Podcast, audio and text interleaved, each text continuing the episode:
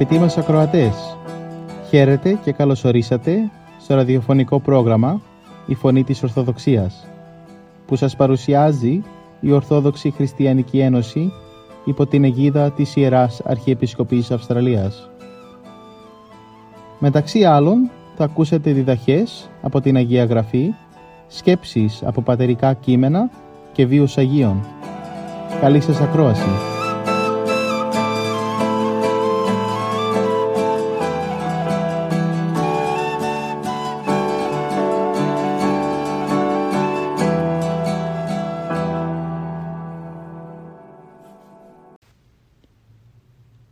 Εκπομπή μας σήμερα θα μας μιλήσει ο ιατρός Ιωάννης Δημητρίου, εστιάζοντας στην παραβολή του πλουσίου και του Λαζάρου, του Καταλουκά Ευαγγέλιο, κεφάλαιο 16, στίχη 19 έως 31. Τον άσπλαχνο, σκληρόκαρδο, αλλά πλούσιον άνθρωπο μας παρουσιάζει από τη μια μεριά το Ιερό Κείμενο και συγχρόνως μας περιγράφει τον υπομονητικό και ενάρετο φτωχό Λάζαρο.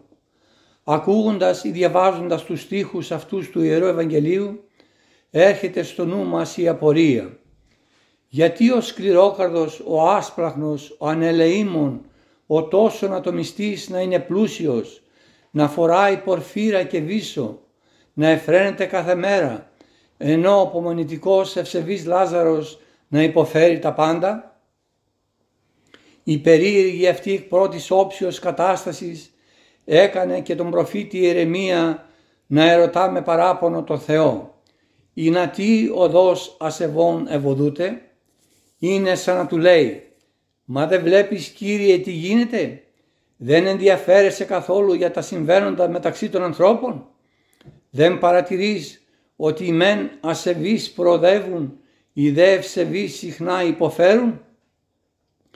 Τα ίδια επαναλαμβάνουν και σήμερα πολλοί που θεωρούν ότι η πίστη πρέπει να τους εξασφαλίζει κάθε ηλική ευμάρεια, κάθε πρόοδο στη ζωή αυτή και η καταπάτηση των Ευαγγελικών αρχών να οδηγεί στην καταστροφή. Και είναι γεγονός ότι υπάρχουν πολλές περιπτώσεις που η Θεία Δικαιοσύνη επεμβαίνει και σε αυτή τη ζωή, όπως είδαμε σε προηγούμενη Ευαγγελική περικοπή που επέτρεψε να χαθεί σε μια στιγμή η άνομη περιουσία των Γεργεσινών. Και στις ημέρες μας πολλοί άδικοι και άσπραχνοι φτωχαίνουν ή δοκιμάζουν αρρώστιες ή θανάτους.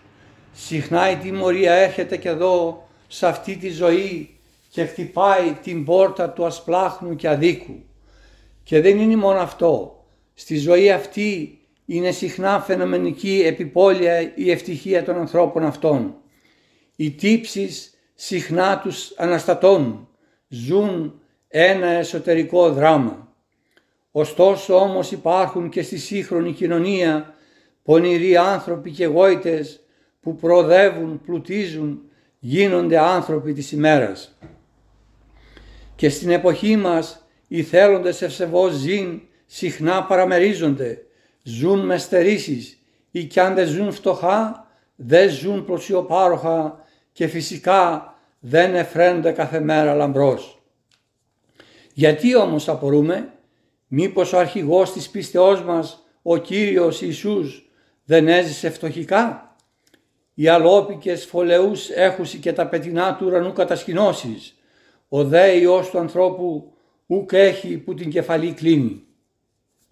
Ενώ οι Φαρισαίοι και οι Ηρώδε ζούσαν ζωή χλειδής μέσα στα αξιώματά τους ο νέρον ο σκληρός ο απάνθρωπος τύρανος έχει όλα τα αγαθά τους τα πλούσια ανάκτορα της Ρώμης, ενώ ο φτερωτός Απόστολος των Εθνών, ο Απόστολος Παύλος, ο μεγάλος αναμορφωτής της οικουμένης, είναι ρηγμένος στην υγρή φυλακή ή και ελεύθερος όταν είναι, πεινάει, γυμνητεύει, υποφέρει. Και ως σήμερα πολλοί πιστοί άνθρωποι του Θεού, δίκαιοι, έντιμοι, ειλικρινείς, δεν ζούνε στην ευμάρεια των, των ατομιστών, των ειδιστών, των κυνηγών του ανώμου πλούτου. Μπρος σε αυτή την κατάσταση της οποίας ή είμαστε εμείς πρωταγωνιστέ ή την οποία παρακολουθούμε γύρω μας, δοκιμάζεται η αντοχή της πίστεώς μας. και αν είμαστε άνθρωποι που ζούμε βαθιά την πίστη μας, όχι μόνο δεν θα τα χάνουμε, δεν θα απελπιζόμαστε, αλλά θα μένουμε σταθεροί ό,τι και αν δοκιμάζουμε. Και θα μένουμε ακλόνητοι και σταθεροί. Αλλά υπάρχει τελική κρίση. Υπάρχει δικαστήριο και αιώνια ανταμοιβή ή αιώνια καταδίκη. Μας φαίνεται άδικη και παράλογη η ευημερία και η προκοπή των κακών ανθρώπων. Γιατί; Μερικές φορές και χωρίς καλά καλά να το καταλάβουμε το κέντρο του βάρους της όλης μας υπάρξεως το τοποθετούμε μονάχα στον κόσμο αυτό, στην επίγεια αυτή ζωή και θέτουμε κατά μέρος και παρασιωπούμε την άλλη ζωή. Η παραγνώριση της αιωνιότητος είναι κυρίως εκείνη που μας κάνει να απορούμε και να παραπονούμεθα για την προκοπή των κακών και τον παραμερισμό των καλών. Αν όμως βλέπαμε τα πράγματα όπως αληθινά είναι, υπό το πρίσμα της αιωνιότητος, η κρίση μας θα ήταν ασφαλώς πολύ διαφορετική. Αλλά και η παρούσα ζωή πολύ καλύτερη. Αυτό θέλει να μας τονίσει και να μας τονώσει η σημερινή παραβολή. Σε αυτήν παραστατικά ζωντανά παρακολουθούμε το αποτέλεσμα των εξετάσεων που δίνουμε σε αυτή τη ζωή. Ο άσπλαχνος και ανελεήμων πλούσιος δοκιμάζει την αιώνια καταδίκη, ενώ ο Λάζαρος αιωνίως και αυτός αναπάβεται στους κόλπους του Αβραάμ. Είναι μια βασική αλήθεια που ποτέ δεν πρέπει να λησμονούμε. Η αλήθεια ότι η δικαιοσύνη κάποτε θα αποκατασταθεί. Περισσότερον ίσως από κάθε άλλη εποχή σήμερον όλοι ζητούν και προσπαθούν να λείψουν τα χάσματα και αντιθέσεις που χωρίζουν τους ανθρώπους. Όλες όμως οι προσπάθειες που καταβάλλονται θα παραμένουν χωρίς ευχάριστα αποτελέσματα εάν ο θεμέλιος της γεφυρώσεως δεν τεθεί ο αιώνιος και απαρασάλευτος θεμέλιος ο Ιησούς Χριστός. Η θρησκεία της αγάπης την οποία ίδρυσε ο Χριστός δεν θέλει τα χάσματα, ούτε εις τα πεπιθήσεις, ούτε εις την συμπεριφορά.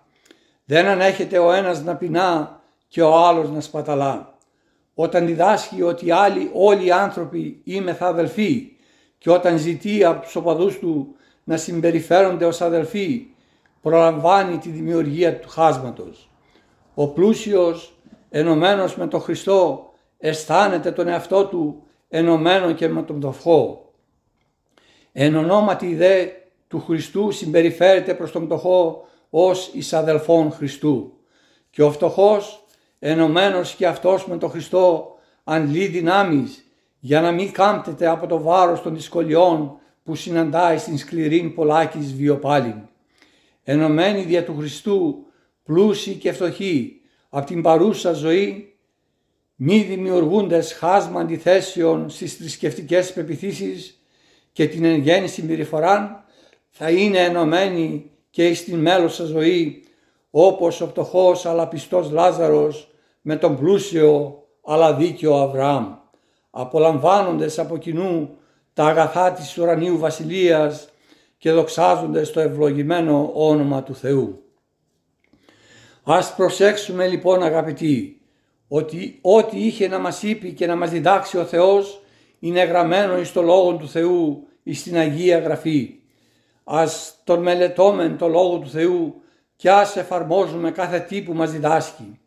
Είναι ο Λόγος του Θεού ο καλύτερος οδηγός για να αποφύγουμε τον άδη και την αιώνιον κόλαση, να γίνουμε δε κληρονόμοι της χαράς και της μακαριότητας της Βασιλείας των Ουρανών μαζί με τον Λάζαρον εις τους κόλπους του Αβραάμ γέννητος.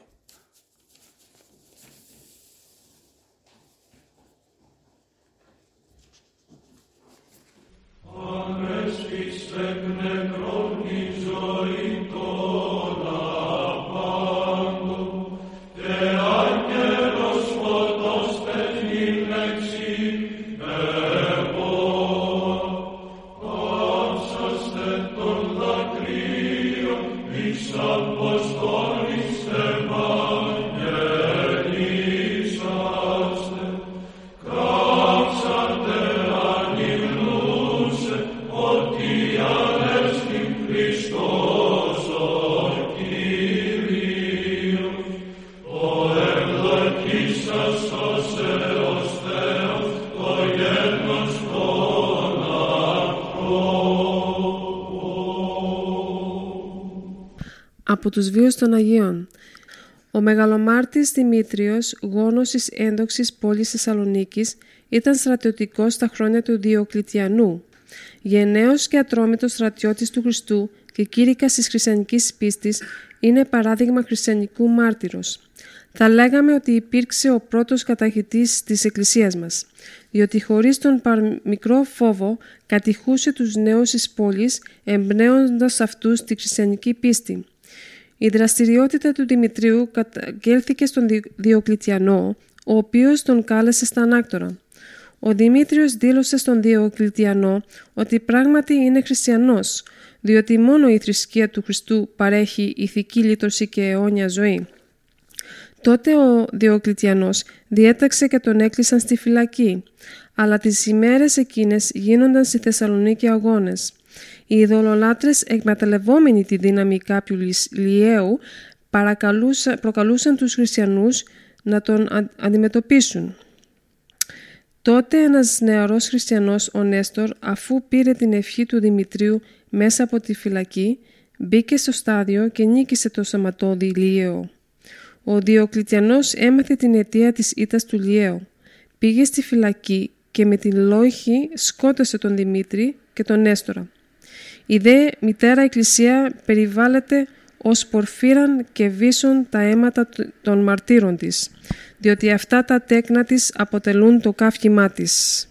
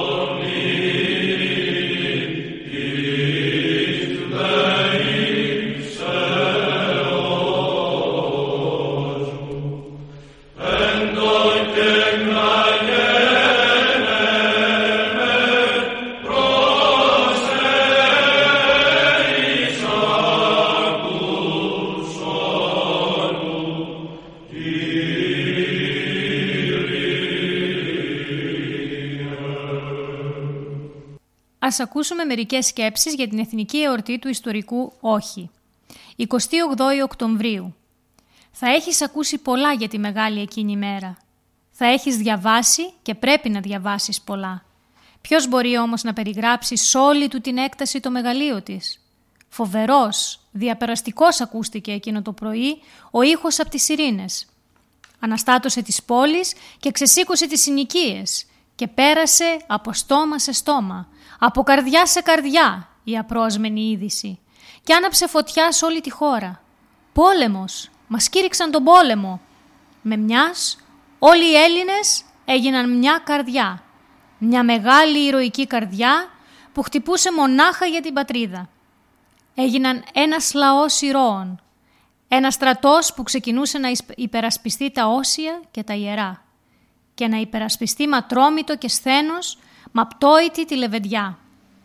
Είτε πέδες Ελλήνων ελευθερούτε πατρίδα. Ήχησε από τα βάθη των χρόνων η προσταγή. Και ο Έλληνας φαντάρος προχωρεί, σκαρφαλώνει σε βράχια και κορφές. Σέρνεται, τρέχει, ξανασέρνεται, ορμάει φοβερός, φτερά στα πόδια, φτερά στην ψυχή. Πού είναι τα σουβλερά κοτρόνια, τι έγιναν τα καθερά κλαριά και τα σειρματοπλέγματα, πού πήγε το κρύο και η παγωνιά, δεν τα αισθάνεται, δεν τα νιώθει. Το όχι υπάρχει μόνο για αυτόν. Αέρα είναι μόνο η πνοή και η αρχή του. Εχθροί δεν θα πατήσετε μες στην Ελλάδα μου, είναι όλοι οι παλμοί του είναι του. Απερίγραπτος ο κόπος, ο αγώνας, ο μόχθος του κάθε στρατιώτη. Μα εκείνος, πάντα διάλιαστος και δυνατός στα γκρεμνά και τα κροράχια, στα ποτάμια, τα αφρισμένα και τις παγωμένες κατεβασιές, Μα εκείνος ήρωας, το ίδιο και ο ναύτης στις νάρκες της θάλασσας, ανάμεσα και στις τορπίλες. Το ίδιο ήρωας ο αεροπόρος, στα βλήματα και στα πυρά. Ω του Έλληνα στρατιώτη η ψυχή, ποιος μπόρεσε ποτέ να τη δαμάσει, την ορμή, σαν αγωνίζεται για τη φυλής τη δόξα, για της πατρίδας τα ιδανικά. Δεν ήταν ένας πόλεμος ο αγώνας του 1940, ήταν ένα έπος, ένας θρίαμβος της ελληνικής ψυχής, μια δόξα. Τους ζηλεύεις, θέλεις να τους μοιάσεις, είναι ίδια με εκείνον και η δική σου ψυχή. Ας είναι ίδια πάντα, σε κάθε αγώνα με ιδανικά και για κάθε ιδανικά.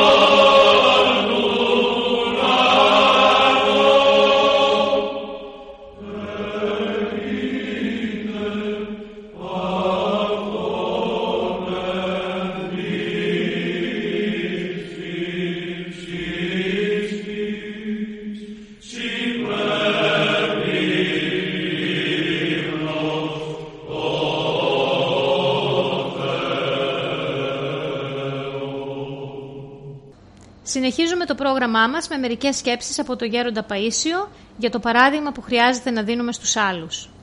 Ένας μοναχός ρώτησε τον Πάτερ Παΐσιο «Γέροντα, οι άνθρωποι που ζουν πνευματικά στον κόσμο πρέπει να δείχνουν στους κοσμικούς ότι νηστεύουν» Όταν πρόκειται για διατεταγμένες νηστείες της Εκκλησίας μας, Τετάρτη, Παρασκευή, Σαρακοστές κλπ, τότε πρέπει, γιατί αυτό είναι ομολογία της πίστεως.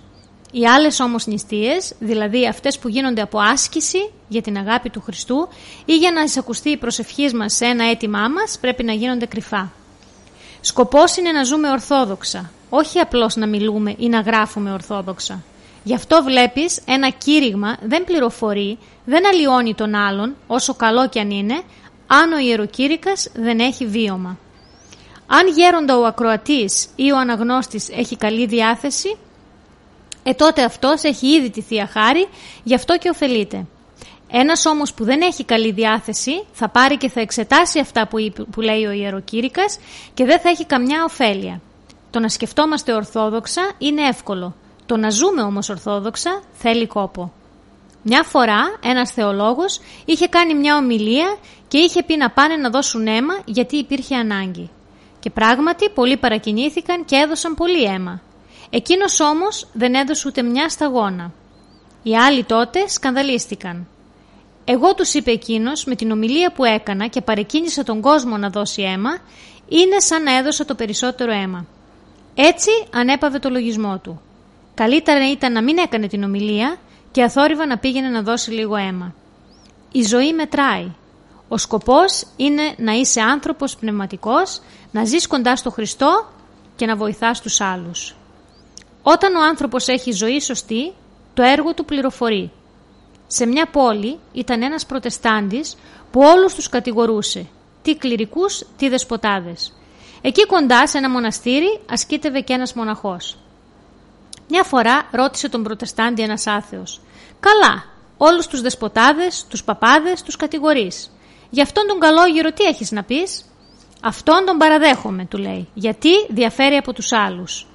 Ένας πιστός, όπου κι αν είναι, πόσο βοηθάει όταν ζει σωστά; Πόσο βοηθούν αυτοί που έχουν μια θέση όταν κρατάνε λίγο; Γι' αυτό και εγώ κοιτάω μερικούς μεγάλους να τους δω όταν έρχονται για να τους βοηθήσω, γιατί αυτοί μπορεί να βοηθήσουν πολύ θετικά με το παράδειγμα. Να, ένας στρατάρχης που γνωρίζω είναι παράδειγμα και ό,τι κάνει το κάνει μέσα από την καρδιά του, δεν το κάνει εξωτερικά. Οι άλλοι που τον βλέπουν προβληματίζονται και βοηθιούνται. Παλιά και οι άρχοντες του τόπου είχαν αρχές. Πίστευαν. Ξέρετε τι είχε πει μια αρχόντισσα σε κάποιον βουλευτή σε μια πόλη; Είχε πάει με το σύζυγό της στην περίοδο της νηστείας του 15 Αυγούστου σε ένα γεύμα που είχαν εκεί ψάρια, κρέατα. Αυτή δεν έτρωγε γιατί νίστευε. Το πρόσεξε ο βουλευτής και της είπε «Ασθενείς και οδηπόροι νηστεία δεν κάνουν». «Ναι, ο διπόρη μερόδες», του απάντησε εκείνη και δεν άγγιξε τίποτα από τα αρτήσιμα.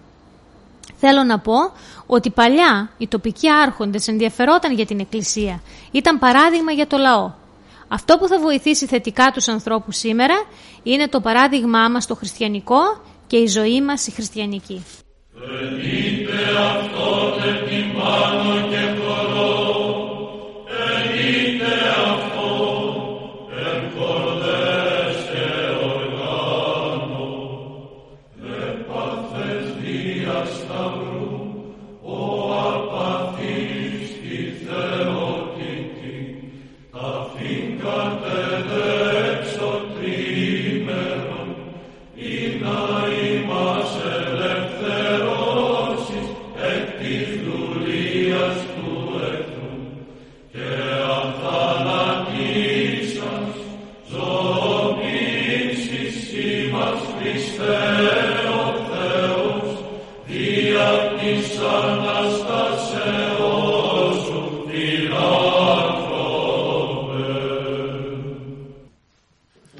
Συνεχίζουμε το πρόγραμμά μας με μερικές σκέψεις για την προσευχή.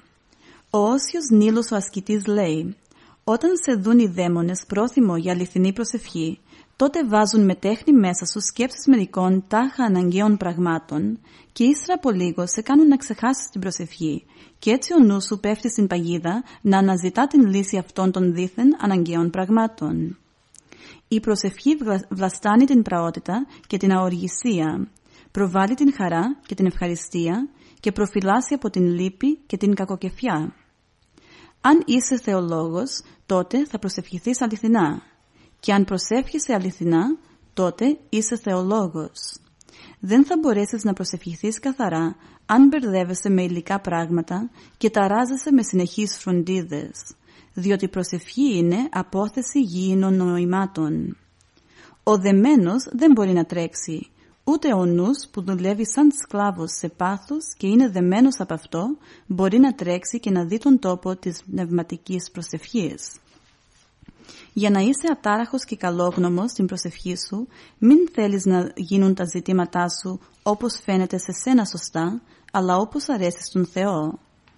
Αν δείχνεις επιμέλεια στην προσευχή, να ετοιμάζεσαι να δεχτείς επιθέσεις δαιμόνων και να υπομένεις με γενναιότητα τα μαστίγια, διότι θα σου επιτεθούν από φθόνο σαν άγρια θηρία.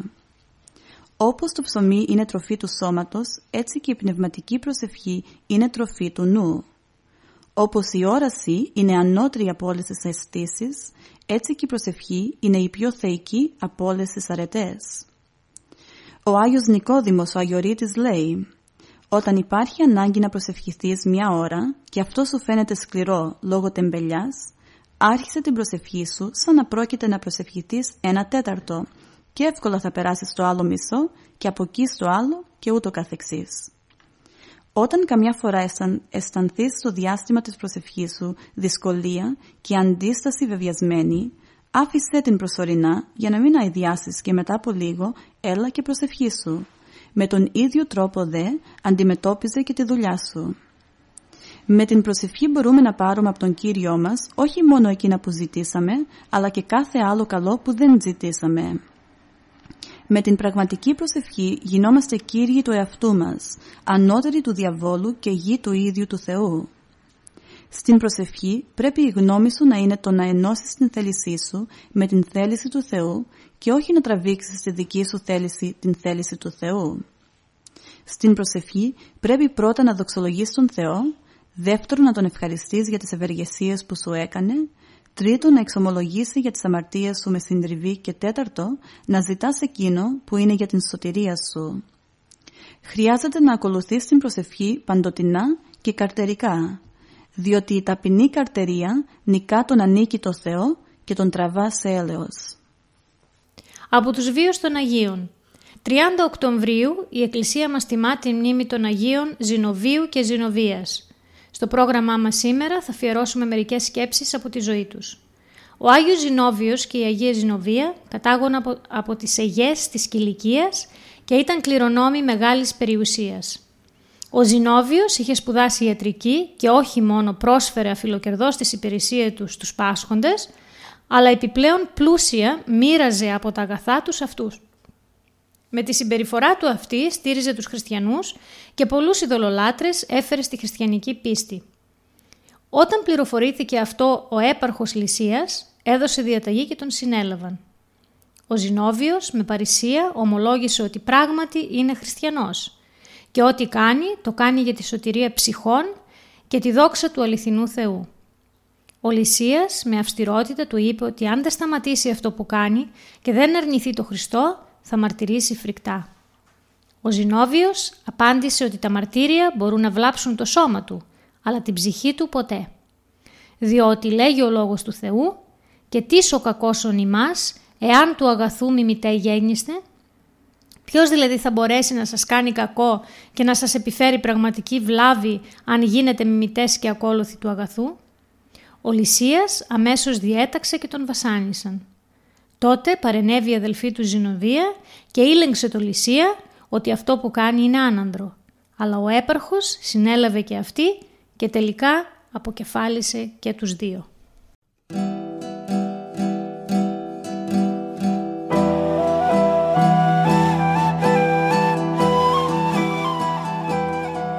Και εδώ φτάσαμε στο τέλος του προγράμματος. Σας ευχαριστούμε για τη συντροφιά σας και θα είμαστε και πάλι κοντά σας την επόμενη εβδομάδα. Μπορείτε επίσης να μας παρακολουθήσετε στο Facebook, Spotify και στο YouTube κανάλι Greek Orthodox Christian Society Sydney. Αγαπητοί μας ακροατές, ο Θεός μαζί σας. Χαίρετε.